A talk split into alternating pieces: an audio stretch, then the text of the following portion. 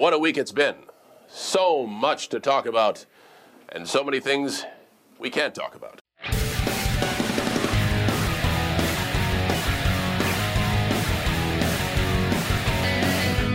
I'm Mark, And I'm Harris. and we'd like to welcome you to Behind the Gorilla, a podcast where we delve into the wild, wacky, and crazy side of professional wrestling.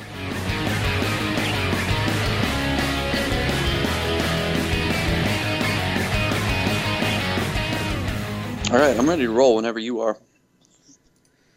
All right, well, Oh, the other thing we can be doing when we start a Patreon is you just secretly record all these little gems that we do off the air without my knowledge and then just post those on Patreon. Like little bonus clips of just us dicking around. Harris, I've been doing that since we started the thing. I mean, you think any of our episodes that are actually up are actual episodes? No. no. We haven't Like, recorded joke's an on you. Harris. You've never listened to one of them. It's just this. Right, you would have no idea. You've never even looked at the website. The website. Yeah. No, Where I do mean, you I think the podcasts are posted?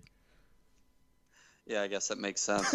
I don't know how podcasts work. You're the one who handles all this stuff. I'm not a- just like it's the not- co-host. It's not a real website. I mean, it's just a podcast. It just has the podcast on it, but still. Right.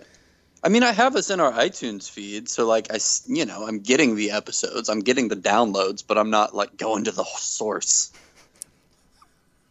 Maybe I should be. I don't know. enough. Maybe this is a completely different show. Fair enough. Fair enough. All right. Let's get this over with. Woo. It's a good attitude, I feel like, to begin each episode. Yeah, absolutely. All right. How's it going, everyone? And welcome back because we are, uh, well, we took another week off. So, over the past four weeks, we've only done two episodes, which is the really the first time in like a year, or whatever, that we've missed that many in a row or uh, that many that quickly. But it's all right because we're on season six, baby. Woo! Season six. There's short reigns, but we're getting the number up. It's sort of like it's WWE's approach to getting Charlotte Flair more title wins than her father. She's going to get 17 title reigns in like two years. It's going to be ridiculous. But all that matters is the number, and we're going to get it, so it's fine. Yep. Yep, we are. So uh yeah, we're gonna have a new episode. It's Harris's turn. He'll he'll give us something at some point. But real quick, we got stuff we gotta catch up on. Um because we've missed a lot. Uh one thing, there was a, uh decent wrestling show that happened last weekend. Um fairly big, fairly important.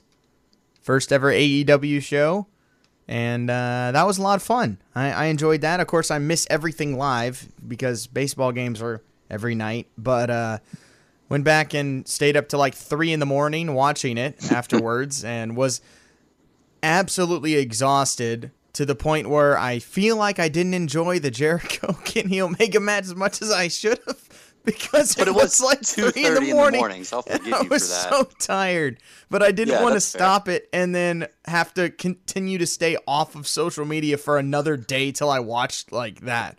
Because I was Yeah. able to avoid all spoilers all night. I turned off all my notifications to the Twitter to the Behind the Gorilla was- Twitter Twitter page and everything, and uh, I, I nothing got spoiled. So so that was that was good, and uh, it, it was a great show. I'm glad you decided to do that because I, I did get a chuckle out of that. You got on the you know our Twitter behind underscore gorilla and you were like, hey guys, I'm not going to be able to watch this, so nobody tweet any spoilers. And then I saw that and I thought, well, that's a shame because I am watching it, and I just hopped right on and started tweeting away. so Yeah. I'm glad you turned the notifications off because I was not about to not use our Twitter for that show. Oh you sure, know, of course. No, I'm glad you did. We needed the get- we needed the presence there. get the brand out there. Yeah. I think it's probably the funniest thing I've ever tweeted from that account. The Super Smash Bros showed up to crash the end of the tag team match. And on Twitter, they said, You think we were just going to forget? And I got to post that picture of Thanos Mm-hmm. saying, I don't even know who you are. Because literally, it was amazing. It wasn't just me this time, Mark. I was watching this and I was like, Oh no, I don't know who these guys are. And then the crowd was like, We don't know who these guys are. it was great. It was so validating. I did see that. That was uh that was very successful right there. That I was enjoy- that was that was really funny. Yeah, but uh, yeah, a great show. The biggest takeaway from Double or Nothing for me is how in the hell did I not know who Luchasaurus was? And why have I not been watching him for years? Because he is awesome. Just the name alone, you're like, oh, I'm a fan. The I'm in." name, the look, like, and the dude's incredible. Like, that was awesome. I was like, this is like, this could be a new patron saint of the show. And and why have I never seen him before? And apparently he's wrestled a Ring of Honor and Lucha Underground and all these things. And it's like, well, well, you got to get around more, Mark. Clearly, because that dude was awesome, and he's probably my biggest takeaway uh, from that show. Uh, surprise takeaway, maybe is a better way to put that. Um, I'm glad you said that because for me, that guy was Orange Cassidy because I'd never, I didn't know anything about him before Yeah. this show started, and I saw like, I saw that he was going to be in it, and you know, like here's the link to one of his other matches or whatever. But I didn't watch it. I just saw his face and thought, oh, he seems like a cool guy. He's sort, I mean. It's like a lot of the top talent in NXT right now is just kind of that like cool looking skinny white guy who can Right. do like a ton of crazy moves. So I figured he was something like that. I was not expecting that. I, I was not it. expecting the performance we got. I I, love it. it. I I, hate it. absolutely love it. I absolutely hate it. That's my only look. I, I am so excited. I'm so excited for for AEW on TNT. I cannot wait. That's going to be weekly watching, of course. I hate that part of it. Um, I hate. I, I really don't like that they fully are embracing that side of it. Um, because I don't know how far they're going to take it, and Yeah. it, and it worries me. Um, because all these internet people for some reason a lot of people love this aspect of comedy wrestling and i don't i don't mind but i don't like it when it uh, overlaps with the um, actual pro wrestling. And i'm just worried aew is going to uh, go into that just just due to be different and to include the internet community or whatever and i i don't know. I just i'm not a fan of it and so i just i hope it stays in a certain little corner that it needs to stay in I th- yeah, that's fair. I that was the impression I got is like I don't think Orange Cassidy is going to be fighting for the AEW championship anytime soon. You know, I think they have just the I mean counting all in too. I feel like they've had a good separation between the goofy stuff that's happening in the undercard yeah and like the actual you know and, and kenny omega versus chris jericho like Yeah. if joey ryan's penis druids were coming out in the main event of a show for the title that would be a little much. Yeah. Yeah that's that's that's fair. But so far they've done a good job of because i love that kind of stuff. I think that's really fun. I think they've done a good job of keeping that separate from the serious show you know as serious as pro wrestling can Right, get. And i mean you know like they can still clearly deliver emotional moments like cody and dustin right That was the best match oh yeah I've it ever seen from those two guys. Yeah, it I wasn't mean, that even was close. awesome. Yeah, no, but, but you're right. So far they have, and I just hope they they keep it that way, and then it then it's Yeah. fine. But I'm just worried that they won't, and we'll see. That's the only thing of all AEW that that gives me like a eh. Everything else Mhm. I'm fully on board for and can't wait. Mhm. But uh, yeah, all all the matches though were were great again. I mean, but yeah, Cody and Dustin, it wasn't even close. There wasn't even a close second. Um, that was that was one of the best matches I've seen in a very long time, and it was oh, it was it was great. It was great. It felt, and I know this was our goal, but it felt like uh NWA grudge match from like 1988. Like that. I mean, that's what it felt like, and it was it was so refreshing to watch. It was awesome. And I knew you were going to love it too about halfway through. I was like, I hope Mark doesn't get spoiled for this because there's so much blood and he loves it. There's blood in an That is not what. Why is that what you thought? I I'm not like this. I don't care about the blood. You just always complain because there's no blood in WWE matches. I So complain like, when oh, it's a he's gonna enjoy freaking cage match and nobody bleeds. That I do complain about because that makes no logical sense whatsoever. um, yeah, no, that's fair. But uh, and it was I don't know. I'm not. I'm. Not, it doesn't have to be a lot of blood, and that was. Jeez, I haven't seen that much. That was a lot. trying to think. There was that Eddie Guerrero JBL match from Yeah, Judgment that was Day. bad. Then there was another Judgment Day match. I don't know what it's with Judgment Day and blood, but then there was the uh, JBL John Cena match. I think from a different Judgment Day where John Cena was pouring blood. But yeah, I mean th- this is up there with with some of the more more bloody matches, and uh, it, it but it and, and I remember sitting there like, why is he bleeding this much? And then because I was like, there's no way Dustin Rhodes is bleeding that much not on purpose. Like he's Dustin Rhodes, he knows how to blade. And so but then as the match kept going, I was like that's why he's bleeding that much. And it all made sense and it was hmm. awesome.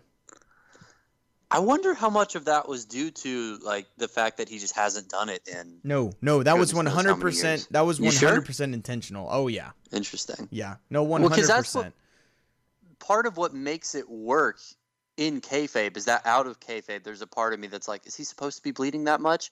Like that anxiety makes the match more intense. You know what I mean? Like that Right. works. right, and I think that Which- was all done on purpose. That's the point. Yeah. Yeah. It, It the was the purpose I was, was not expecting it to be that good, frankly. the purpose was for both of them to literally it, it- i mean you could tell i mean the way the match was it was the ultimate baby face move Mhm. with dustin rhodes to get as much sympathy as possible and Yeah. and that's why and it was and it was pulled off perfectly i mean because Yeah. you have two of the best ever dustin rhodes one of the more underrated performers probably at least of the past 30 years because of his gold dust thing, which is obviously what made him most of his career and was totally different and, and gave him a big name and everything. But but the problem with that was it undercut how good he is as a wrestler. He was so good before then, just as the natural Dustin Rhodes. He just didn't have really a character. But as far as like in ring stuff, like he was always fantastic. Um, even in early WCW when he was wrestling with stunning Steve Austin people like that for like the US title and, and the TV title whatever. Like he was always really good. It's just he didn't you know, you, you have to stand out somehow. Right. If you you know, you can be really good and you have no real presence or character and it's you know, it's just not gonna work. We've seen that time and time again. But yeah. so it was awesome just being able to see that again and and and it to be like a reminder like no he's really good and and see yeah. Yeah, you're right. And with a character that like let you root for him. Not that you couldn't root for Goldust, but it was so weird. Like that was kind of the point. It was unapproachable. Like I never had that Right. much like empathy or sympathy for Goldust. He was just too out there. right But with somebody like this, where he's kind of doing that old man Logan thing, where he's like, "This is one Mhm. last ride," and I want, you know, all that kind of stuff. It just worked a little bit better because he let himself be more human. It was great. I loved it. yeah it, it was wonderful um cody was great how he's this big baby face and it's his company and his thing and he was Mhm. still able to be a heel in that match where Yeah. you're like you son of a bitch and it was just like like that that's how good he is at the same time. It, it made sense. It didn't feel like he was being a heel just to be the heel in the match even though that's that's what was happening. Right. it, it felt real and it like the whole thing was done so well. It was built so well.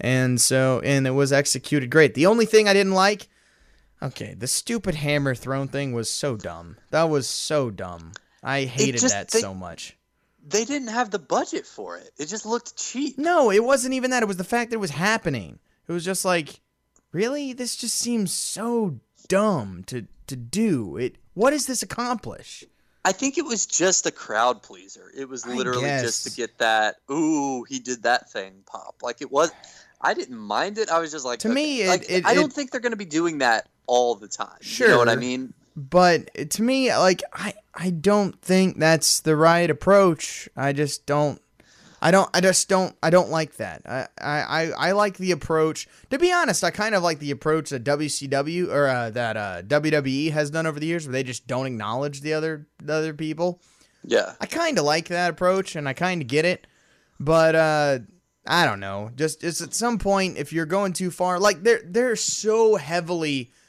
doing the uh like promoting the uh like trying to pro- promote a new war AEW's doing it. They're they're going all in, no pun intended, on on trying to do that. Just just with the way that people are tweeting and stuff. I mean, Jericho constantly is tweeting WWE stuff, and it's just Yeah. like, eh, I don't know. I mean, maybe it's a good thing. Obviously, obviously, the competition aspect is good, and the and and having some sort of competition between companies is good for the fans and everything, but I don't know if I don't know if just I don't know if that's a good idea cuz I don't know. I don't I don't think it's going to hurt them or anything. I just I just didn't really like seeing it. It was like I don't care about that. I care about this match. So, Uh, I, know. think, I think from a business perspective, it's smart that they push themselves as the alternative sure. because they're coming along at a really good time where like WWE is as stagnant Right. as it's been in a long, long time. And it's smart of them to capitalize on that. And if something like a stupid angle is happening on Raw, that like Jericho or the Young Bucks tweet something about it or subtweet something about it, I think that's that makes good business sense. I think I they have to be careful. Like they're trying to walk this line of pushing themselves as an alternative and like acknowledging that people are frustrated with WWE and bringing in guys like you know Jon Moxley to mhm. counter that and like to give you something else to watch as a wrestling fan. But they have to do that without making it into the product too much. Right. And I think that's why, like, yeah, the throne thing is kind of hit or miss because that wasn't a tweet or like a shot at a press conference. That was like something that happened in the show in Right. kayfabe that you kind of it, it takes away from the current product a little Right. bit. You know what I mean? Yep.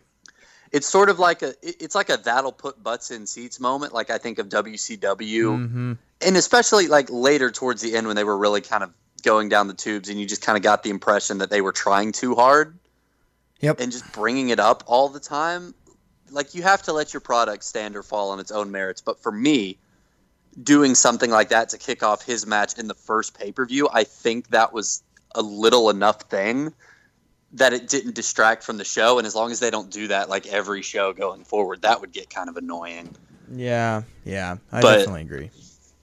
I get your point. I was like, all right, come on, Cody, but it didn't like ruin anything for me. It didn't take Oh anything no no away no from the it, show. no it didn't it didn't ruin anything at all. I just I just remember watching. I was just like, eh, this doesn't need to be here. Right. Yeah, no, I mean, I don't, I don't think you're wrong, but I think it got, it got a pop from the live crowd, if nothing else. Well, of- of you know, I mean, it kind of did its job. Of course, it's I mean it's just pure shock value. So Yeah, which I, I which there obvi- well, there's there's clearly a place for that in, in in wrestling, of course. But if it's done too much, then you turn into someone we're going to talk about. Um, I guess in four weeks, but um. oh, you guys will get that later. Um. oh boy. Anyway, uh, so yeah, no, the double or nothing was was a lot of fun. I okay. What is your opinion on Jericho's new finishing move? Dude, I really like it. Really? I, I thought in the video package, because I watched like the promos leading up to it, they kind of released them all on this long video on YouTube. So I was watching that before even like the pay per view itself. And they're doing it, you know, where he's in like what looks like a modified MMA gym doing his training montage. And it didn't look great when he's practicing on a bag. But the fact that, I mean, I think the reason he picked this, like he talked about it, is you can hit it from anywhere Ah, yeah. that's kind of you know it's sort of a diamond cutter RKO situation where you can just pop and you did it. Sure. I wasn't really expecting him to hit it, and then he did, and then he got the pin. So I really enjoyed it. I've talked about this in the past. Like one of the things I love about a Kenny Omega match is you know the finisher is really a finisher. It's like a death blow, yes. guaranteed. I love it. And he he didn't get to hit it this match. You know, like he tried and he just couldn't quite catch it I know. and I it. love that they're protecting Jericho's new finisher. And I think it looked good. I think it it only looks good from like certain angles if you hit it a certain way, but the way he did it looked really good and sounded really good and like clearly worked. So I was I'm into it. Eh. Eh. I don't know.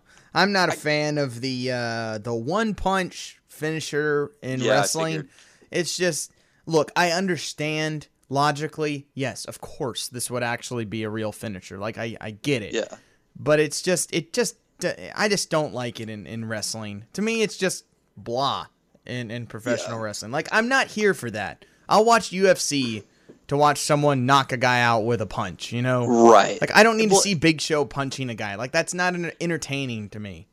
I thought of that too, and I, I, I know you don't love the strike finishers as much, and I get I that. don't mind the kicks. I don't mind kicks as much. Interesting. Um, just it's more. I don't know. I think it's more just on a pure showmanship level. Like Yeah. there's more you can do. Like Sweet Chin Music's one of the best finishers of all time, and now it's been dragged through the mud for years, which is fine.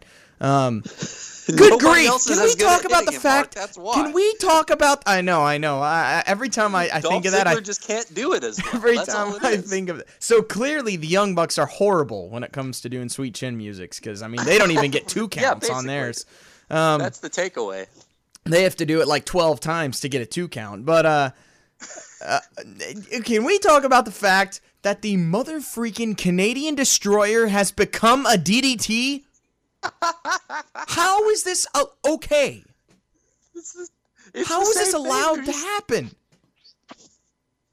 It's the coolest boys, man. finisher of all time. It's the most devastating looking thing ever. And in the past year, it has been turned into a DDT. How? See, I don't think this is partially just my own limited experience outside of WWE, but I've never like they use it as a DDT even in like NXT. Like they'll hit one and everybody But goes this nuts. is all starting in the past about year. I don't know, man. Just gotta. Poor- man, I feel so bad for Petey Williams. Was that? I mean, again, this doesn't bother me because if they don't use it as their finisher, it's because they don't have you know enough power in it to finish people with it. That's it's just that simple. It's just another. Uh, yeah, yeah, no, I mean you're I mean you're right. But or or or maybe uh they're they're doing it like like David Arquette was talking about with Diamond Cutter where they're doing it too early. You know, they're not doing the right in the right time or building up to it properly. So That's true. Yeah, yeah. It's like a video game. Like if you try to hit it when their health bar isn't low enough, then it's not going to work. but talking about Jericho, fair back enough. to his finisher for a second, I felt like I- don't know. I just I think because seeing him like practice it in the gym or whatever, I was like, eh, that's a little underwhelming. But the shock value of it, and I think he's just he puts enough flair on it for Sure. it to work for me. That's the difference between you know you like on the spectrum. There's like sweet chin music, and there's the Big Show's knockout punch. Except it just looks like the Big Show is punching in slow motion because he's very large. right. And when he does other moves that are just as quick and simple as punching people, but it's not the knockout punch, it doesn't really work, you know? Like Right. it just stylistically it's not there, but to me, I don't know, something just about the like the speed at which he does it and the sound it makes and like the striking flair, I don't know. It worked. It might not work if he keeps using it. Yeah. I think that's part of it is that it was so quick and that he's only used it once. You just blink and the match is over. And I like that. That was really fun. Yeah. If it's harder to do something like that and bring like that UFC style knockout the same way that you, you know with the same intensity as watching a UFC fight, it's hard to do that in pro wrestling because you Yeah. usually just kind of feel cheated Yeah. by quick knockout. Yep. But if he can keep pulling it off like that, I'll be really excited to see it. I liked it. Yeah, I mean it's fine, but just yeah, we'll uh we'll see. But it wasn't it wasn't bad or anything. I mean it was it was Yeah. it was fine. It was fine. Plus, I think it's a good move for him just because, you know, he's good, but he's more physically limited than he was 20 years ago. I mean, it's smart of him to try to incorporate something that can be quick and cool and destructive that doesn't have to be, you know, like a power bomb or something. Yeah, that that is probably a good idea at the same time. But anyway, and then uh, NXT happened last night. Uh, unless there's anything else on Double or Nothing that you want to talk about, I mean, you know, Jon Moxley debuted. That was pretty cool. we don't need to talk about that. As everyone's talked about that. There's nothing else been to talked say. about.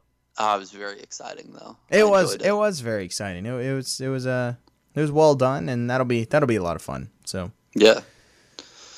Anyway, oh, uh, the um, it'll be Jericho and Hangman Page for the title. I think that's that's a solid thing. Although to be honest, I was I was kind of hoping it was going to be Kenny Omega and uh, Hangman Page for the title first. Um, Mhm. but but I mean, uh, I, but I think Jericho Hangman will be awesome. So that's gonna be that's gonna be a lot of fun. And now now AEW's got a dec- maybe they've already made it, but I feel like they've got a decision to make where it's like, well, Do you uh, get the most publicity right away by having Jericho be the first champion, all this thing, but then you have a Brock Lesnar on your hands, or do you uh, give it to the actual future face of the company um, first? So, again, this is another reason why I was like, well, maybe it would have been better if it was Kenny Omega, but uh, but I but I get I get what they're doing. Um, th- I mean, this is more eyes to everything. It makes total sense. So, Yeah. but I'm curious to see what they decide to do now because they got one of two ways to go, and it'll be uh, it'll be interesting to to find out. Yeah, and I mean it kind of it's funny like becoming a wrestling fan and reading about the Monday Night Wars and you know the flaw in WCW is always oh well they paid too much attention to these old stars but watching AEW start now you're like well yeah I get it cuz you're more likely to get people to tune in if they see Chris Jericho won the title than Right, Hangman Page won the title if you haven't watched wrestling in 20 years you don't know who that is you don't care right. like I get it it's a weird balance they have to try to walk between like a good wrestling product that Mhm. features up and coming young stars and you know wrestlers that non wrestling fans actually know. Yeah. We'll see. What do you think about the title? Um, I like it. I I think it's a good title belt. The only thing I'm not a huge fan of, I I don't like. Here's our logo on the front. Like I just don't like that in a wrestling belt. Um, it it's too. Yeah, I don't know. I mean, it's again, but I think the belt is awesome. I love everything about it. I just don't really like that the big AEW letters are big the, at the front. It's like the UFC belt. Like I just don't. I get it, but Mhm. wrestling that's not what wrestling belts ever have been in the history of ever until literally the spinner belt. And, I was about to mention the spinner and belt. and now it. and ever since then it's been it uh, it's been every belt. right, and- and now it's giant right in the front. Yeah, and I don't I don't like that and uh, so I wish they had done something else. I wish they had put a, a world or a, a, a bird, something that's a traditional wrestling belt, you know, Mhm. emblem on the front. And you know, and, and obviously you have the logo there somewhere, but just the big thing and just eh, that that's the only part I didn't like about it. As far as the belt goes, I think it's great. I love it. It looks totally different, completely unique. It looks like it's actually heavy. It looks like it's actually valuable, and it looks like it's actually something worth fighting for. So I Yeah, overall I really looks like, it. I was gonna say it looks sort of New Japan-y. That was the Yeah, vibe yeah, I got, like a combination of a New Japan belt and the old big gold belt from WCW, which I feel like is exactly what AEW wants to be. Like that was a really smart Mm-hmm. design on their part because you kind of, you know, you get it just looking at it. You kind of figure out what the company's going to be, and I think it helps them that they did this right after the 24/7 title debuted. Which did we get to talk about that at all? Uh, transitioning into? WWE. I think I, I think we talked about it. Yeah, I think we did a couple weeks ago. Which is basically, you know, the consensus is, hey, this is a great idea, and this belt looks awful, Right, just terrible. right. It's horrible. So it was a great contrast just in seeing two titles debuted in two weeks to see something like that. I really enjoyed it. I agree. I, I totally agree. So, we'll uh, we'll see how that goes, and then uh, real quick, uh, takeover. Uh, we kind of, um, no, we didn't talk about it at all. So, uh, takeover happened last night, and uh, it was. At this point, it's just pretty boring, right, Harris? Oh, there's an NXT takeover, and oh, it's gonna be amazing. Like you know, uh, there's, there's nothing else to expect. It's just it's it's par for the course. We need a bad one just so we can change it up, right? I'm I'm so confused with WWE. It's like, wait, WWE hasn't had a bad of something? Like, no, this isn't right. This is this isn't Yeah. right. But I mean, no, it was great again. Probably the first one. no, the first one was great. I know. Anyway, it's the uh, 25th one, which I I still can't fathom that there's been 25 of these because it doesn't seem like there's been 25. It doesn't feel like it, does it? But then you start thinking about it, and you're like, well, yeah. Once they really got started, they've been doing like Like at least like four a year or whatever. four, or a year, yeah, and four or yeah, five a yeah, year. so- so. start counting sense. backwards. You're like, no, I guess that makes sense. But it is it, it's absurd that they've been able to keep up this level of quality for this long. But that's With just so many different how people. Good NXT is. and, and with so many different people. Because I mean, this is Right. like NXT's like a college football team where they constantly are graduating people, and they're still able to replace them with people just as good and popular as the ones before. Yeah, just That's reload. the most impressive part. well, it's almost like pro wrestling works best as a weekly TV show with occasional big pay per views, and not three episodes a Right. week of television and a pay per view every month. right, right. Yeah. That's no. the reason. That's what I'm most excited about for AEW is I think Cody came out and said, "Yeah, we're not going to do one every month. I like when pay per views feel like a big deal." You know? I agree. I agree. So I'm excited about that too. But yeah, it was great. Um, my favorite thing, as with uh, most recent NXT takeovers, is Velveteen Dream because the guy is freaking incredible, and this wasn't even one of his best performances, and he's and it's still one of the best things ever. And right.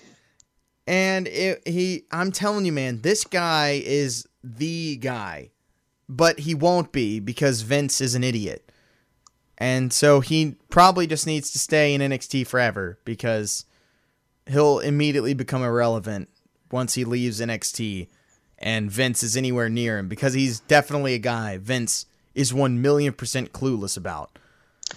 I'm trying to remember when the switch flipped in my mind and it went from, oh, I can't wait to see these NXT wrestlers called up to, I really hope they don't call these NXT wrestlers up. I think it was after Bayley. I think it was from that Oh, what a point on. I was like, okay, they don't have any ideas for this guy, do they? I'm trying to think of Right. another one that just ate it that hard. Like everybody who got called up this year, like they started with EC3 and all those people right before WrestleMania Mhm. and Ricochet, and they had Mhm. Johnny Gargano and Ciampa up for a second, and then Ciampa got hurt, which terrible, obviously, but also probably you know we wouldn't have gotten to see a Johnny Gargano NXT Championship run. I don't think. Yeah, that probably not. happened. They would have. They'd just be another mediocre tag team now. You might be right.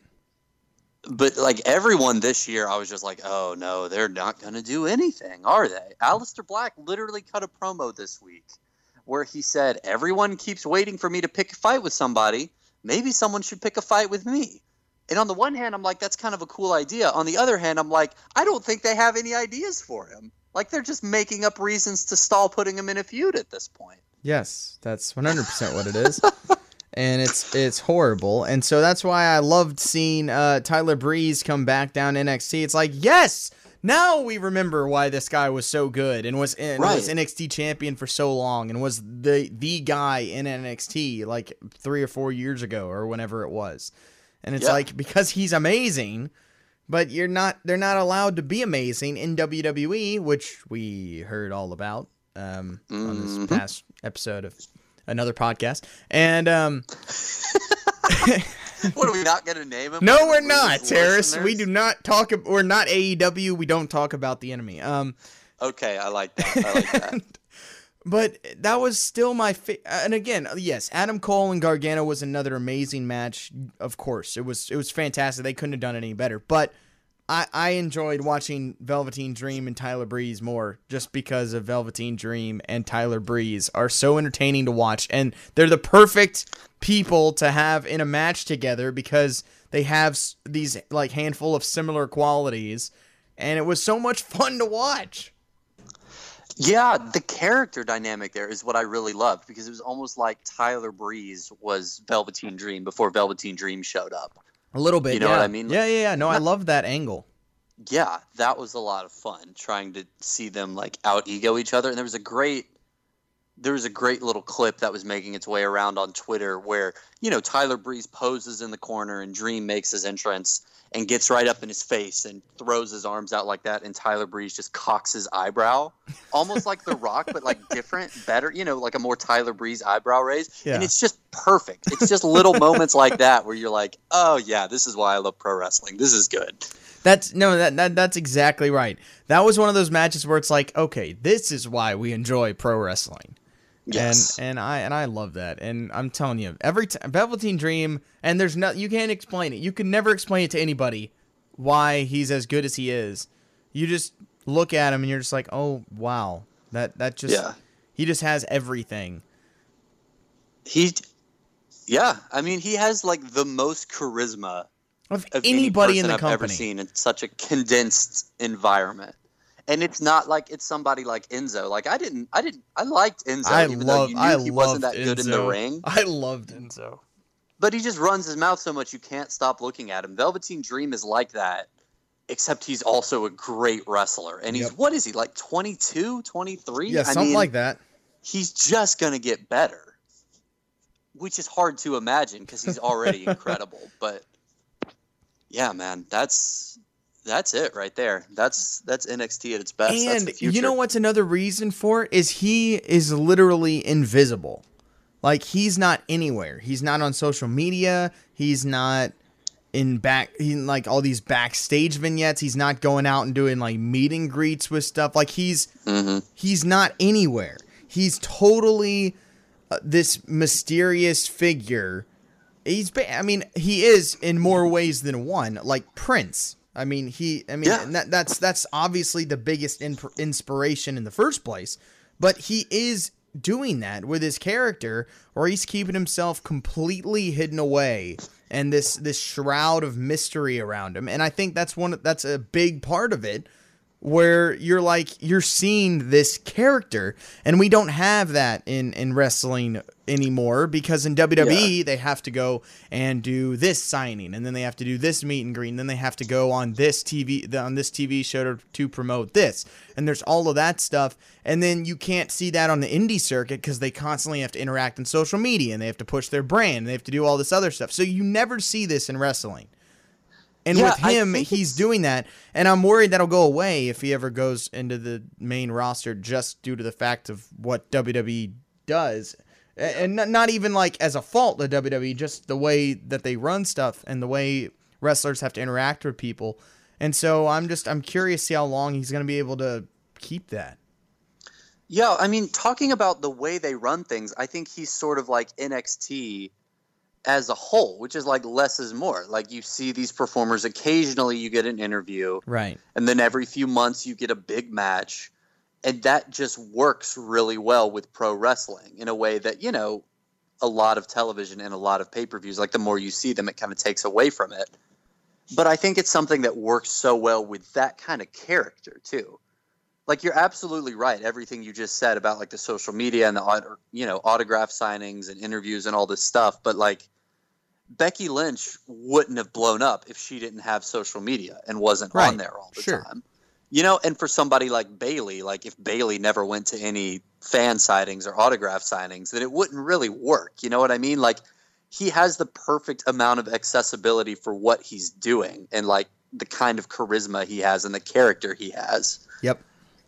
you're right. I don't think that's sustainable. I think the best you can hope for as a fan is it being this good at this Velveteen Dream character is an indication that he'll be able to adapt and become something else. You know what I mean? Because I think you have to sort of have some adaptability. You shouldn't have to. That's kind of sad, but especially going from NXT to the main roster, you have to have like another gear that you can put yourself into if what you're doing in NXT doesn't exactly work. Mm-hmm. Like I think of this. This is kind of the opposite. Like Elias was never that big of a deal in NXT. He had a couple video promos, but he was a really serious character. Mm-hmm. And it wasn't until he got called up to the main roster that he was able to like flip a switch. And it, not quite like straight up comedy, but like that is a little bit more his deal. He's not a serious drifter with a guitar. He's the guy who Yeah. comes out and makes fun of you and you love it because it's very clever. You know, like he was able to make that transition. Yeah. And you just you hope Dream is talented enough that he can do that too. Or he just doesn't get called up until Triple H takes over. Right. Yeah, well we'll we'll have to see. But anyway, so takeover was good again, yada yada yada. That's you know par for the course. For a change. Yeah, I know. Yeah. So uh anyway, after a very long time of talking about stuff that all of you have already talked about, um well, we should probably get into the episode. So Harris, take it away whenever you're uh, ready. We'll get into an actual episode now of Behind the Gorilla. Heck yeah. So I'm really glad. I like when we can sort of line these up to current events or things that are happening, or I can segue in some way. And I love, like, with all the conversation going on about AEW and Double or Nothing, Jon Moxley showing up and appearing on some other dumb podcast. I don't know. I certainly didn't listen to it. Nope. and talking about all the work that went into his character or lack thereof, you know, how that was sort of the problem. And just the idea of, of character development of gimmicks in general in wrestling, like Velveteen Dream. My topic this week, I enjoyed looking into because it's kind of the same idea, but in a completely different time, a completely different world. Ooh. And I, we we talked about this briefly, so you already know. But this character comes from the height of the Attitude Era, 1999, sort of the this time of year, May and June, and it's in the WWF. Again, we you know we knock on WCW a lot, but I've been trying to correct that trend, and this week is no exception. We're talking about the WWF really at the height of its power, at least if you think about it in terms of what people know from the Attitude Era the main event right now is, you know, it's the higher power. It's the Undertaker and the Ministry of Darkness. And then it's Shane McMahon with the corporation joining them and forming the corporate ministry. And then it becomes the higher power. That's almost an episode in and of itself. I don't hmm. think we've ever done, but there's some twists and turns along the way. And it's not always good, but it is like prime soapy like WWF drama, you know, like the kind of stuff people look back on the Attitude Era fondly about, right? Or me, and don't look back on it fondly. Well, yeah, that's fair, but at least like remember fondly because you got Stone Cold running around, you got The Rock running around, and I think what people tend to overlook about the Attitude Era is you always have wrestlers like this running around too. So this is a guy named Charles Warrington. Uh, he was basically a journeyman wrestler. That's his real name. He started training in the early 90s and kind of did what a lot of journeyman wrestlers do. He was enhancement talent for a bit, and then he became, you know, like a bit player in different tag teams, and they weren't bad, you know, but he never he never caught fire. He was in a tag team called the Spiders for a little while. He was in a tag team called the Flying Nuns for a little while, which is certainly colorful and kind of edgy yeah, you there know, we for go. the Attitude Era. But the fact that I had certainly never heard of the Flying Nuns before looking this guy up sort of tells you something about how successful they were. And eventually he found a little bit of success as one half of the Headbangers. He was Headbanger Mosh partnering with Headbanger Thrasher. And they were, you know, just, they, they were Headbangers. I mean, you, you get it when I say the Headbangers. Even if you've never seen them wrestle a match before in your life, you know what they look like. Like, there's nothing particularly. His name was. Mosh. Yeah, Headbanger Mosh. You get it? No, So- I don't. Please explain. So they had the ta- like they technically had the tag team titles for a second, but it was the late '90s, and like everybody had a title for a second because they were getting hot potatoed around like nothing, and they they really hadn't made that much of an impression. And then Headbanger Thrasher went down with an injury, and you know, as happens a lot in tag teams, especially mediocre tag teams, you kind of run the risk of one member of them just being left out to dry, right? But this is pro wrestling and this is the attitude era we have all sorts of colorful characters running around and we can work up a new gimmick for this guy and repackage him and get him back out there and it's 1999 and everyone loves wrestling and it's going to be great right Yeah. yeah yeah and if there's one thing um, that we know about vince mcmahon it's that he's very with the times Yes. and that he's got a great sense of humor that Yes. not at all like a 13 year old's, right? No. No, not at all. No, no, this is very serious. So, Mark, did you ever watch TV Land growing up? Um. Uh. Yeah. Yeah. All Like the, old, all the you know, time. Old I- TV shows, old black and white TV shows, you know, like the Andy Griffith Show, right? Yeah. Yeah. Me and uh, me and my dad used. To, well, I, I didn't have cable growing up, but whenever I was at other uh, people's houses, like when we were at my grandparents' house or whatever, we used to watch like the Batman TV show from uh, Yeah, yeah, yeah. '66. A bunch of stuff. Oh yeah, TV Land was great. Now it's now that's Me TV. Yeah, it's it's kind of gone downhill. Yeah, TV Land doesn't exist. Uh, then you know, we'll, we'll uh, tune into our Patreon for our "What Happened to TV Land" podcast. Can you think of a worse demographic for a podcast than discussing TV Land? Because I don't think I can. I can't either. No, I really want to do one though, just just to screw the entire podcast world over. Oh man, that I made just- me laugh. That was really funny. Yeah, I made myself so- laugh there. Did you do you remember ever seeing a show called Leave It to Beaver on TV Land? I I most certainly have. It's pretty good, right? Like it's the I classic. not just on uh, TV Land. Me, my family has all of those on DVD actually. So Really? Oh, Yeah. beautiful. Okay, that's good to know. That's lovely. Um, so for those of you who might not know, because it is sort of a like very specific thing to know about, Leave It to Beaver is like the most stereotypical 1950s family-friendly TV show of all time. Yep. It's very wholesome. It's about this little kid named Theodore Beaver Cleaver and his, you know, growing up in 1950s middle America with the white picket fence and the dad who wears a suit and is stern and goes to work every day and the mom who wears, you know, high heels and pearls while she vacuums the house. It's just it's a great little time capsule of America and, you know, what America found entertaining in the 50s and early 60s and you know, Mark, you weren't the only family who was clearly a fan of this show sure.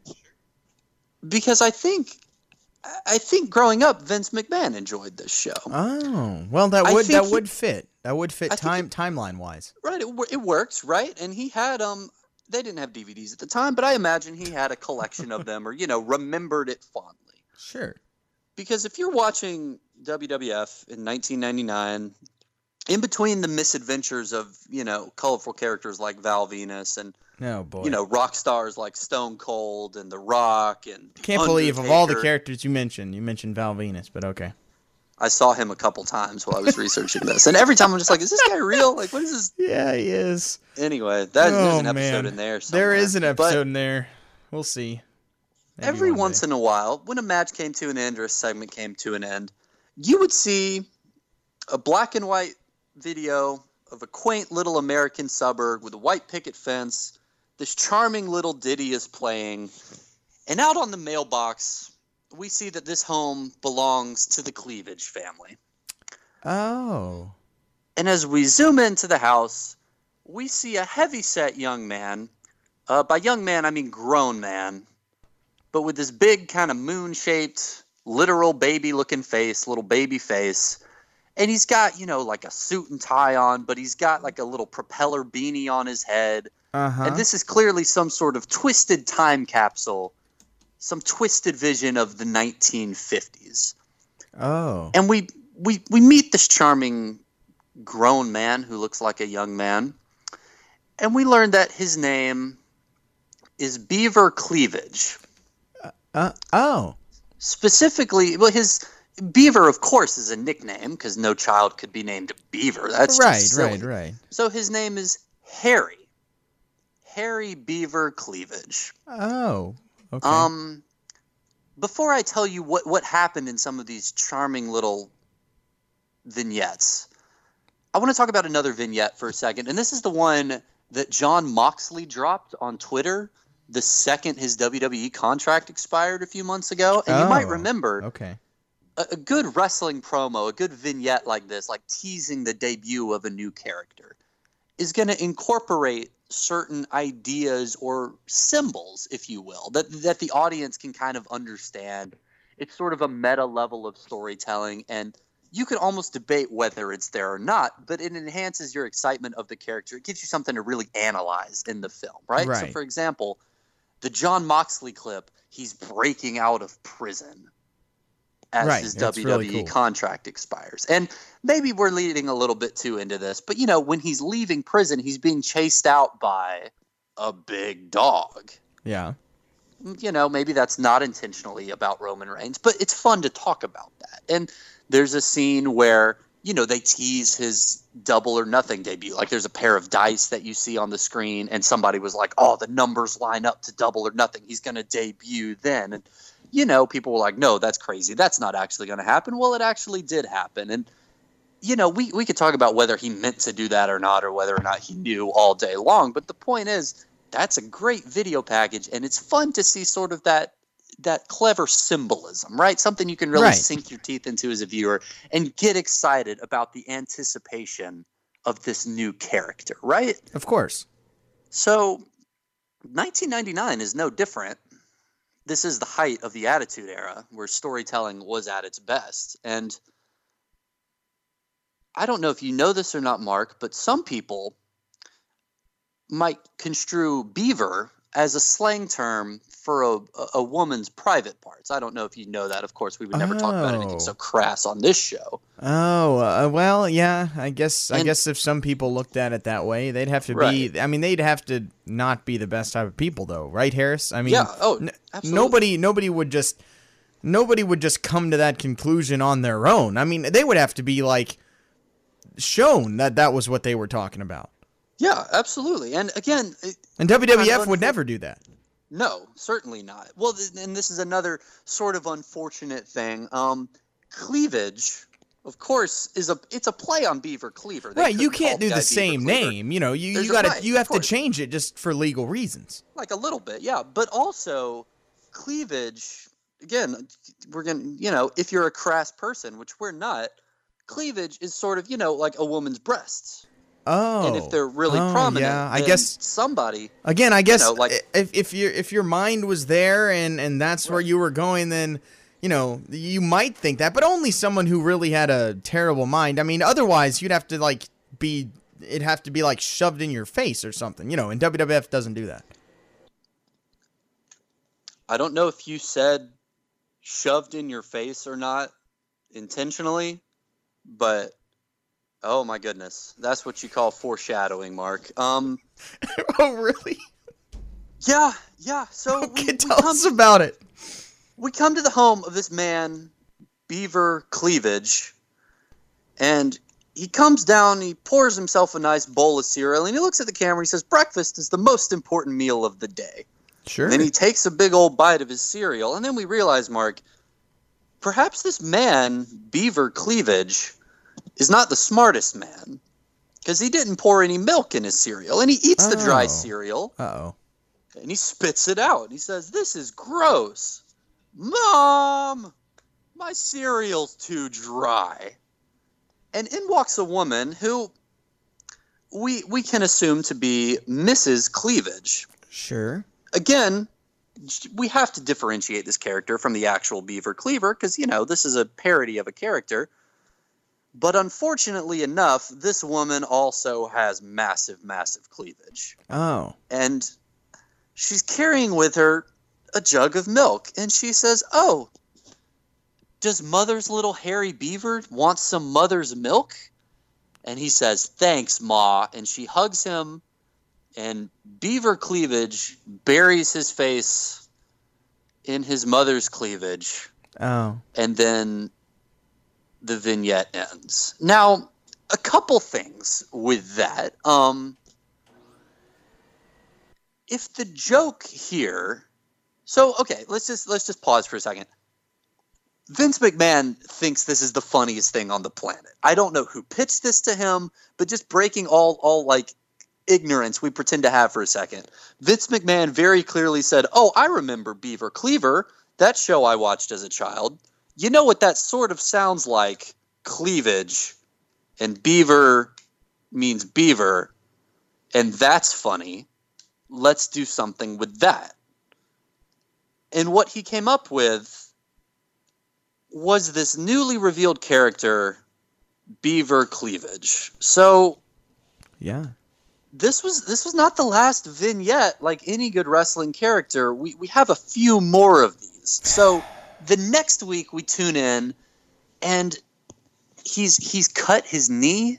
He's you know because he's he's a precocious little child. Even though he's clearly like 30 he's playing like a cute little eight year old sort of beaver cleaver mold. Right. and he's got a cut on his knee. And his mother says well now we have to get that fixed because nobody likes a split beaver. And then she starts cleaning the injury on his knee and beaver looks at the camera and says when it comes to working on her knees my mom is the expert and then the vignette ends again because you know it's a sexual thing. Do you get it? It's a double entendre. It's really the height of comedy. Yes, it is.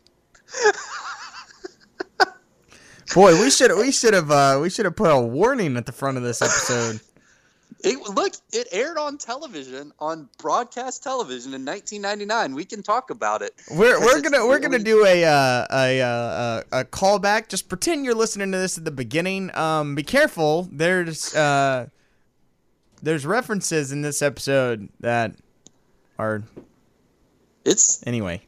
It's You know what? 214. Forget it. It's too late. We're we're too late. We're already past that part. Yeah, Um, if you listen to Behind the Gorilla with your kids, uh, we apologize. But also, what are you doing? well, no. I mean, uh, what do you mean? Uh, Well, yeah, the fact that you're listening at all, but no. What do you mean? We're we're very kid friendly. Well, this one's not. Sorry, kids. Ask Yeah. your parents about it. Well, I do So- apologize. So this just keep this keeps going, right? and it's week after week, and it's got the dumb little like tinkering music that sort of sounds like something from like Barney the Purple Dinosaur. That's clearly a play on the Leave It to Beaver soundtrack, and it's filmed in black and white, and it's just it's every week. The entire joke is his name is Harry Beaver Cleavage, and his mom has big boobs. And here's the thing, like this almost it wouldn't have been salvageable, but it almost would have been a joke if that was the joke. Like, look at this. It's a, it's it's a spin on like a cute, wholesome family television show, and now it's really inappropriate. Like, it's still dumb, and that's not funny, but it's almost a joke. Like in court, you could make some sort of argument that it was a satire or something. I don't know, but Sure. not only are we getting these very clever double entendres just beaten over our head every week, but Beaver is like in on it and he's into his mom. And I want to explain Oh. what I mean when I say that. Let me go to the let me let me skip to the last one that I could find because these are not on the internet anywhere. I could not find a single one. Think of all the dumb stuff we've watched on this show, and even something as stupid as like Tim White committing suicide 20 times in a row in different, really insensitive ways. That's on YouTube because somebody said, Wow, this is so crazy. Let me steal this and put it on YouTube so everyone can watch it.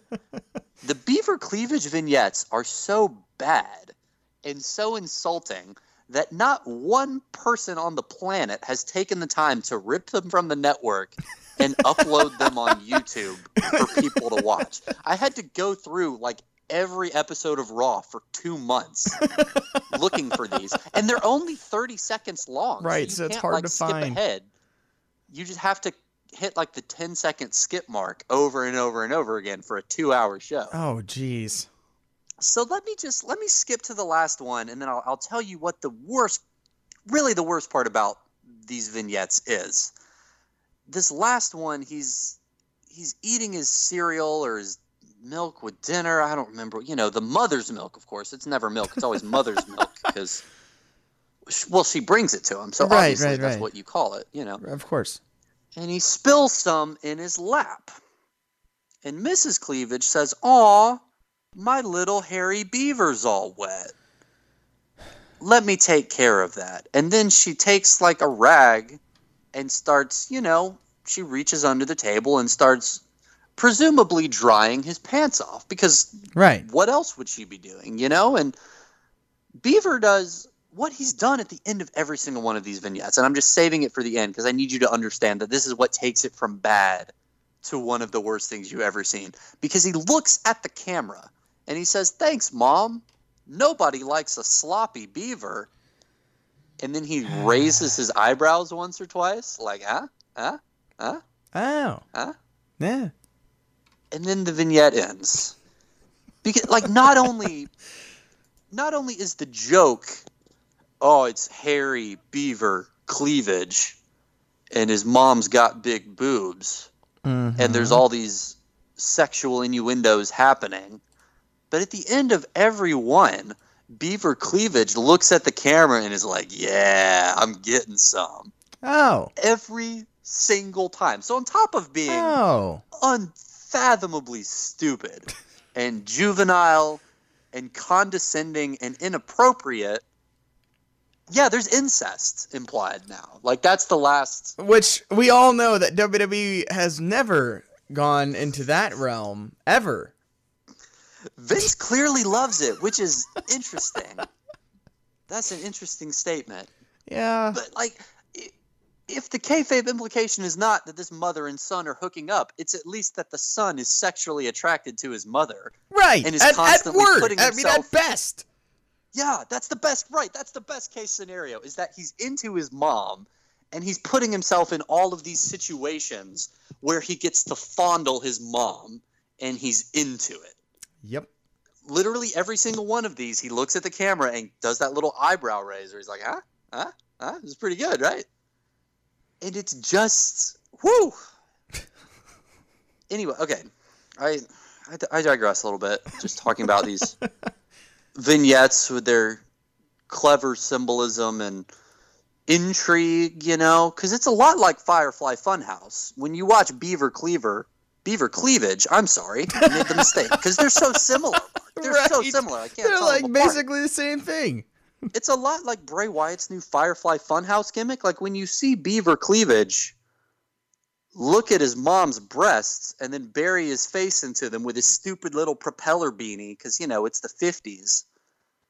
I know I can't wait to see what happens next. I'm just like, man, this is just this is such an interesting, subtle, nuanced character. I can't wait to see what he brings to the ring. Yeah. Mark, worry not. Because, okay, first of all, first of all, the fact that this story exists is a damning indictment of Vince McMahon, just like as a person. But I will say this I was terrified when I watched the May 24th episode of Raw that I would have to watch one of these. And to their eternal credit, just to be serious for a second, that was the episode of Raw right after the death of Owen Hart Right. it's a it's a really good episode of television. Like it's horrible, obviously, but it's just matches and wrestlers talking about Owen Hart. Uh huh. It's really powerful. It's really moving. It's a great like tribute to him as a performer and a character and a person. And I was really terrified that at some point it would cut from a testimonial to a beaver cleavage vignette. They didn't do that. So a Well- small amount of credit has to be given here that they skipped him for a week. Well, I think he was supposed to debut this week, and that obviously didn't happen. But so to their very limited amount of credit, they they did skip one week of beaver cleavage content. But we're gonna keep moving forward now. The next week on Raw, we're just we're back full full stop. Oh boy. Um. So we now. It's kind of funny. People complain about commentary all the time and talk about how they don't focus on like the match at hand or like introducing new characters because they're talking about like the larger story. Right.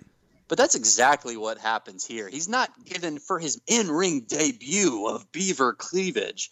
He's not given like a lot of fanfare, believe it or not. Oh, Um, that's surprising. they, there's one brief backstage interview where he's he's talking to his mother, who's obviously coming to ringside with him, Of and course. saying, you know, I don't want to go out there and fight those guys, Ma. They're hippies. Because you know he's from the '50s, and they don't like hippies. It's right. it's character development, Mark. even you know, though really hippie, even though hippies didn't even exist in the 50s. Right. But that's Right. fi- yeah, sure. perhaps there's a time travel situation involved here. I don't I don't really know. Sure. So the next next up, it's time. It's time for the great in-ring debut against Christian, who is kind of a vampire at this point, which is almost a whole nother episode. Yeah, the uh the oh shoot. The Brood. Yeah, the brood. Yeah, yeah. Yeah, he's in the brood. So he comes to the ring and he's kind of hanging out and now it's time, you know, this is this is JR and Jerry the King calling this. And they're they're lights out, if nothing else. You know, JR announces, "All right, and now it's time for the in-ring debut of Beaver Cleavage." Please tell me there was a brief pause as he rethought everything about his life before he said Oh, yeah. the name Beaver Cleavage. the best thing about JR is when he when he has those moments you can hear it in his voice. He's just like, "Oh man. Uh, here we go. All right. It's the you know like he can he can keep his JR voice and like persona and still be at like a 2 in terms of enthusiasm. right. But that's not the best part, Mark, because this is a match featuring a man named Harry Beaver Cleavage Right. and his mother, Mrs. Cleavage, Right. with color commentary from Jerry the King Lawler. and it's just it's like the skies parted and a light shone down on him and he was like, This is why I was born. JR announces it. Now Oh, time man. for the in-ring debut of one Beaver Cleavage. And there's about three seconds of dead air. and Jerry very helpfully chimes in.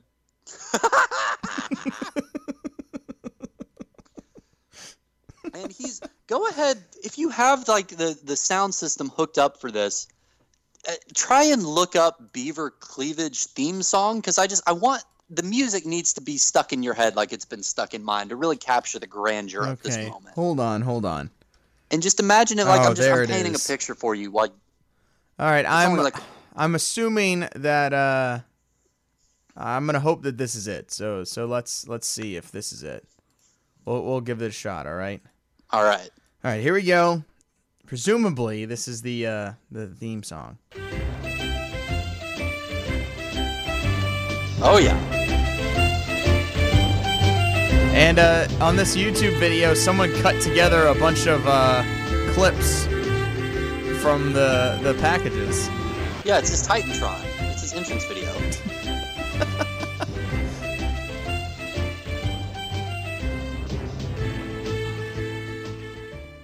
That's enough. y'all can't see me but i'm doing a little dance in my living room while i listen to that so Oh man. He's making his way to the ring and he's got like a little you know like a little short tie that comes down to like below his chest and he's got like a white button down shirt with shorts and that little propeller beanie on his head and his mom in his arm who's just this woman with absolutely massive cleavage. Because you know that's the joke. Right. and they make their way down to the ring and the match begins. And unfortunately like i am a little mad about this. Jr and jerry spend most of the match talking about the other stuff that's happening because there's crazy stuff happening right now like there's the higher power and vince mcmahon Right. doesn't know where his family is and all this crazy stuff is happening That during the entrance they do like a vaudevillains thing where they make it in black and white as he comes to the ring because again it's Beaver Cleaver, y'all, from the 50s, that show that was in black and white. And Jerry does this thing where he he doesn't know what's happening. And he's like, What's wrong with our set? And he's like hitting his monitor. And then the ring, like the match starts and it cuts back into color. And Jerry goes, Oh, there it is. That's funny. And JR is, like I said, he's kind of in that mode where he just he, he's regretting his career choices at this point. he So does. now, you know, he's the best. I don't know who's better at that, uh, Jr. or Tony Schiavone. Both of them are amazing at still portraying the enthusiastic wrestling announcer while still being like, "Why am I here?" And you can hear Well, it in their voice, and it's so funny. and it's so important for a gimmick like this that you sort of acknowledge how stupid it is. You know what I mean? Like if all of the like that sometimes can be the only thing that keeps the fans from changing the channel is Right. well at least JR knows this is a bit silly. But JR, you know, JR in kayfabe is still calling the match, but he's skeptical. He's got some questions. So, you know, as the match starts, he says, and allegedly this young woman is Beaver's mother. And he does have that pause where it, you know, he lets it sit for a second where he's like, oh, Mhm. geez, it's Beaver's mother. And then Jerry, Jerry very helpfully chimes in and says, I like beavers. Right. Thank you, Jerry. Yeah. JR says what we're all thinking and says, well, yeah, if it's not puppies, it's beavers, right? and Jerry says, I am an equal opportunity animal lover. So, you know, that's the kind of charming family friendly content that we tune in for. And it's it's a completely mediocre match. Like it's not awful. I mean, he's been, you know, this guy, this performer has been a tag team wrestler for forever. It's not like he's an amateur or anything. Right. So they're just they kind of just have a wrestling match. Um, one review I read described his moveset as bland and inoffensive, as though it had been plucked out of the 1950s with him, which is pretty devastating. But he he hits a move at one point, and Jerry tries to actually make a joke and says, "Who do you think taught Beaver that? Ward?" For those of you who didn't watch Leave It to Beaver, Beaver has an older brother named Ward, which nobody. No, no, no, no, no, no, no. You- you- you- 1999 understood. No, Harris, you're wrong. dad. Yes, it is. I got that wrong. I was thinking Wally. I'm Yeah. sorry. See, but I I grew up watching the show, and I almost got that. Nobody watching Raw in 1999 watched Beaver Cleaver. There's no way. Yeah, not a lot. No, probably. They didn't have TV Land or DVDs back then, so not only is this terrible and offensive and stupid and juvenile and incestuous, it's also incredibly outdated, which is like the least of its problems. yeah, very true. But he says he he gives he's like, who do you think taught him that, Ward? And he gives a little cackle, and then there's just dead air again because. Like, what are you supposed to do with that? Is JR going to come in and explain to the audience what that means? Like, whew, they just kind of let that one sit. After about, you know, like a perfectly fine six minute match, it was just, you know, about average for the Attitude Era, for being honest. The Hardy Boys come down and they run interference on Christian, and the ref is distracted by Mrs. Cleavage, which that's unfortunate. yeah, And Beaver capitalizes on this opportunity and gets the pinfall for the win and saunters off with his mom, arm in arm. And Christian and the Hardy Boy, and Christian forgets about him instantly because it's about leading to a feud with the Hardy Boys, and they start brawling at ringside. And Mark, none of this is worth watching except for maybe this debut match, just to get that commentary, and then to get what happens next, which is Christian and the Hardy Boys brawling at ringside while the Beaver Cleavage theme is still playing. like they just let it go for about 20 seconds before they're like, all right, but we should probably focus on this. So just like play it again if you can and just imagine Christian diving off the turnbuckle and like throwing uppercuts and slugging people around.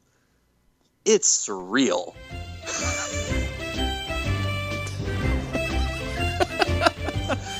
It's just five. It's just a brawl at ringside.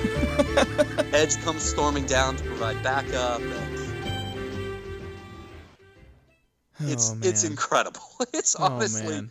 it almost almost makes this whole angle worthwhile. Not quite, but almost. So, where are we now? Beaver Cleavage is one and zero, undefeated in the WWE. and we actually we we wouldn't see him for a few weeks after that. There was other stuff going on, you know, higher power, all that stuff. Again, the focus was not on this man at this time. He was kind of flying under the radar. But sure. Finally, almost a month later, we, we cut back to Michael Cole, who is the backstage interviewer at the time, and he's literally wearing all denim. It's it's honestly amazing. It's you know like a blue jean shirt. I just and a love how skinny Michael Cole is. He's Yeah, like a twig. He's got the beard on. It's it's wild. It is. So they cut, but you know, just just good old Jr. and Jerry. They say, "All right, back to Michael Cole," and Michael Cole says, "Well, Beaver, you've got a big match coming up against Meat, which is a whole that's that's another episode right there. There was a wrestler called Meat." And Beaver starts to say something about how, you know, I don't want to fight anyone named Meat. This, and then he stops. And he just takes off the beanie and he looks at his mom, Mrs. Cleavage, and just says, Yeah, I can't do this. and he walks off. And they go, Chaz, Chaz, we're live, Chaz. and then Mrs. Cleavage kind of looks at the camera, and then they cut back to Jerry and JR, who aren't quite like flustered, but they just, they're immediately like, okay, well, you know, live television, y'all. There's nothing quite like it, and I guess due to uh, this is a quote, due to philosophical and creative differences, the match between Beaver Cleavage and Meat has been called off. Which is a heck of a line. That's a great line. And in interviews, remember this all started with a poor, poor man named Charles Warrington, right? In interviews in in in the future, what he would say is basically between the death of Owen Hart right before he debuted as Beaver Cleavage and the fact that Sable was suing the company for sexual harassment at the time, they kind of creative kind of moved away from anything controversial. Or maybe not all things controversial but at least things this stupid and controversial. And to this man's credit he literally said yeah i think if we had more time it could have worked which is just wrong. Wow. but you know he was a true believer. He he went along with it. And at some point between his in-ring debut and this this interview with Michael Cole about a month later somebody said okay let's just dial back on the incest boy a little bit. That was the first name that Vince pitched for the name of the character. it's the worst superhero ever. It, was, it was shot down by uh, Bruce Prichard or whoever was uh, running stuff at the time. I know Vince Russo was there. It was probably his Yeah, idea, to be honest. Hmm. This sounds like a Vince Russo slash Vince. It sounds like a Vince McMahon idea, uh, then cultivated by Vince Russo. That's what it sounds like. So, yeah. So what happens is we, they, they try to spin it as this whole work shoot thing, right? Right. And they come back the next week, and it's another interview with Michael Cole, and he's he's doing his best, you know, intrepid journalism performance. He says, "Now, Chaz, last week we saw something we're not used to seeing in WWF. You broke character." And this poor guy tries to like, you know, cut his own little pipe bomb. I mean, he looks at the camera and he says, "Well, with all due respect to the creative team here in the WWF, I've been down gimmick alley before. I've been a spider, I've been a headbanger, I've been a flying nun, I've been hairy beaver cleavage. But with the support of my girlfriend Mariana here, which is Mrs. Cleavage, she's Right, still in the right. angle. She's convinced me to set out on my own and be my own star. I'm Chaz. I'm a kid from New Jersey. I'm here to have fun, and that's what I'm gonna do. And you're just like, okay, bless your heart, man. Like it's the idea is there, but like there's a reason he's been down gimmick alley before. And his kid's like he's you know, he's a solid hand, but he's just not that interesting. And not only that, but he cuts this promo like essentially saying, Hey, forget all of that. I'm just me, myself, Chaz Warrington. And also, this is my girlfriend, Mariana Message Cleavage. Thank you for that. and then he goes out and he has a wrestling match with me. Like he's just doing the same thing he would have done anyway. But it's honestly it's less interesting because it's less insane. Like I almost get where he was coming from when he said later he was like, "You know, we should have just written it out and seen what would have happened because he's right. Like it's not like there weren't a ton of other stupid or offensive characters at the time. Like he's going out there to fight meat. You've heard of the man called Sting, right? This is the man called Meat. This is like a bonus episode.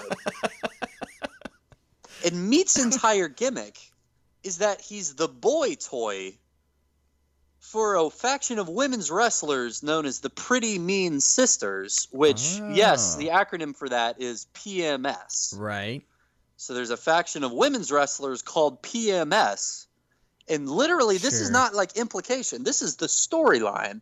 Meat doesn't perform well in the ring because he's being sexually he's use he's like serving all of PMS's sexual needs before every match backstage.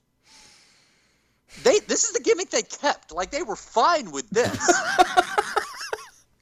But having this guy in a feud with Beaver Cleavage was just taking things too far. And won't someone think of the children?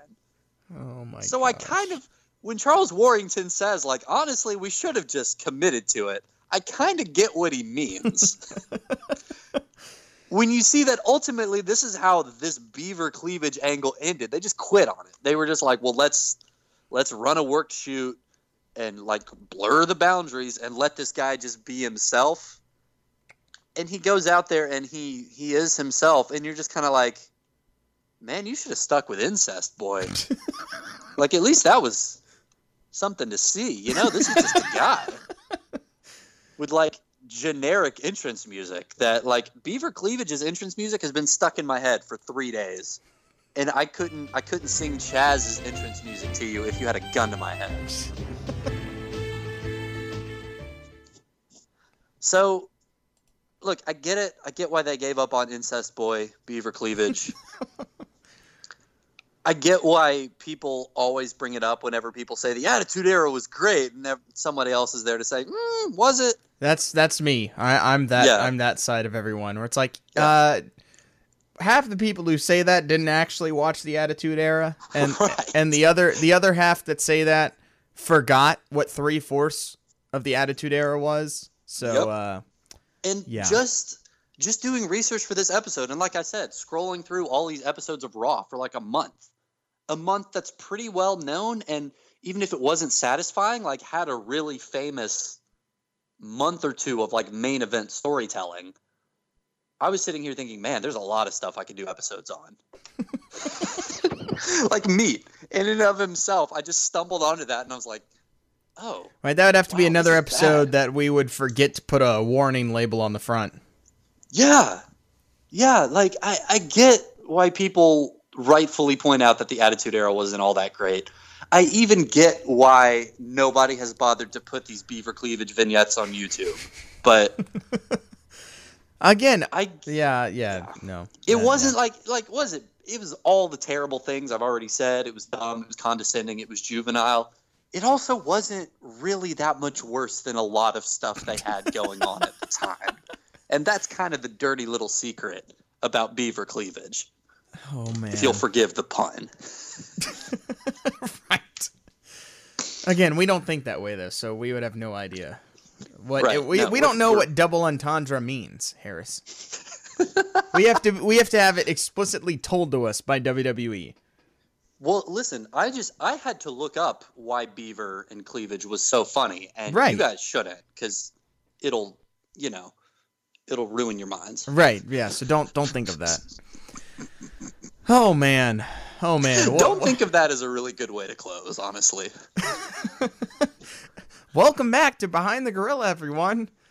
Uh, welcome to season six. Woo! Season six. Hopefully we're not canceled. But uh anyway, Oh, uh, uh apologies to anyone who uh that we didn't put a warning thing on the front. If you didn't want to Mhm. listen to uh, some of that, well, I'm sorry. Tough. It's I- free I- and sorry. I didn't want to either. Okay. we didn't we didn't want to either. the theme song is great. Whoever wrote that is a genius. Probably Jim Johnston. And now, like, here's the messed up thing. I listened to it and I was like, that does sound. It, it sounds like a parody of the Beaver Cleaver song. Right. and I, I don't remember it. I was like, I started to sing it, and I just found myself singing the Beaver Cleavage song instead. Mm-hmm. That's how good it is. Like it just sticks in your brain, and you can't think of anything else. It yeah, it does. Anyway, But anyway, so uh that is that's that. Thanks thanks a lot for for bearing with us through uh an, another very bizarre, very very strange. And that's that that's that says a lot. That, that that's a, this is a strange episode of Behind the Gorilla where we literally every week talk about strange things. Like So- we, we do we do this every week, and when we get to the end and we're just at a loss for words, you know, it was something. It was something special. Mark, I really hope you name this episode Beaver Cleavage Incest Boy. like he's a superhero. If not, I understand. I don't know if feel I'm gonna go. I don't know if I'm gonna go that far. No, it's not gonna Okay. get flagged, but I don't know if I'd go that far. But we'll see. I just see. feel like the people should know, you know? yeah, yeah. We'll we'll we'll have to figure it out what what that's gonna be. But anyway, um, all right, Harris. We almost forgot, but we of course have to do what is up with David Arquette.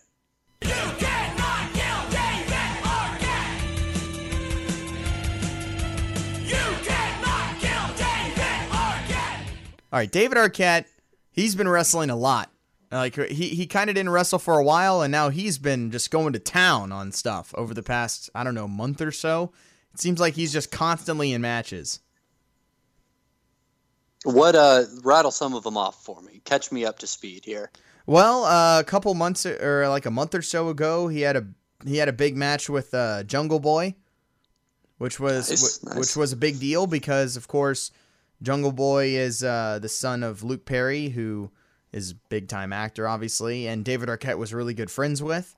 So Excellent. that was real emotional. And and Um, also, as a shout out for that, the uh, there's a um, a group Wrestle Days. They're both on YouTube and Twitter and everything, and they they made an awesome like mini documentary on Jungle Boy, and it is fantastic. It's on YouTube. Um, I posted a clip of it on Twitter uh, a few days ago. I would highly recommend checking that out because it is it's it's awesome. And there's a whole segment with David Arquette like from that match and after that match, and it's it's just really touching and it's awesome. Okay, sweet. I'm gonna have to check that out. Um, Yeah, so now there's one. watch that. There's one in the works for David Arquette. Is there not? Yeah, he's in the pro. I, I know he's in the process of filming everything. He's been documenting his like return to wrestling for uh, the past year or so. So I would hope yeah. that one would be coming up at some point. But Can't wait to plug the heck out of that. We're gonna Mm-hmm. be like the biggest hype men for him when it does. oh yeah, we definitely will be. And uh, so yeah, he's he's wrestled in um, a couple matches. He wrestled uh, Ethan Page recently. Um, he was in A1 wrestling, wrestling for for a uh, I think that might have been the same one, yeah, with with uh, Ethan Page. Yeah, but he's just been doing a lot. He I, I feel like he's coming to the end of his uh, wrestling career.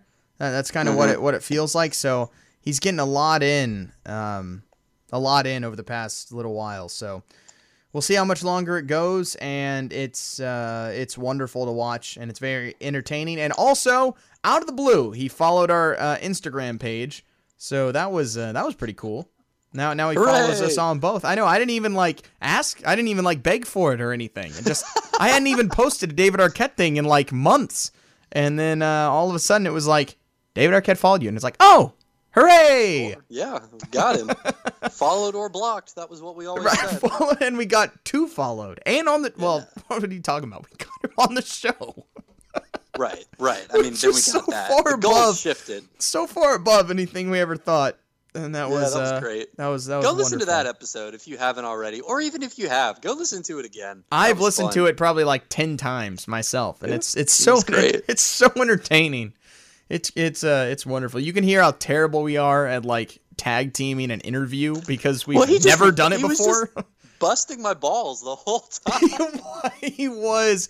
You can that hear was Harris. the best part. I was like, this is really surreal. What is happening right now? Yes, yes, you can. That was uh that was very very entertaining. So yeah, go and check that one out. It's it's a ways back. It was from uh the uh beginning of the year. So like January, I think it was like into so January. which season would that be? Was that season three? All the I way think this in was still season 3. Yeah. So it was one of the first episodes of season 3. Um, all those long seasons ago. yeah, I know, early on, but uh, yeah, go and check that out for sure. It's all up on our uh, podcast website, which there's a link to that, of course, at our Twitter page at behind underscore gorilla. And also, apparently, Harris, we got a new patron saint, um, because a tweet, a random tweet that I did, um, got liked by uh, Taynara Conti. So she's she's the new female peach, patron saint of uh, behind Twitter thirst pays off yet again. Yeah. Well, what do you mean yet again?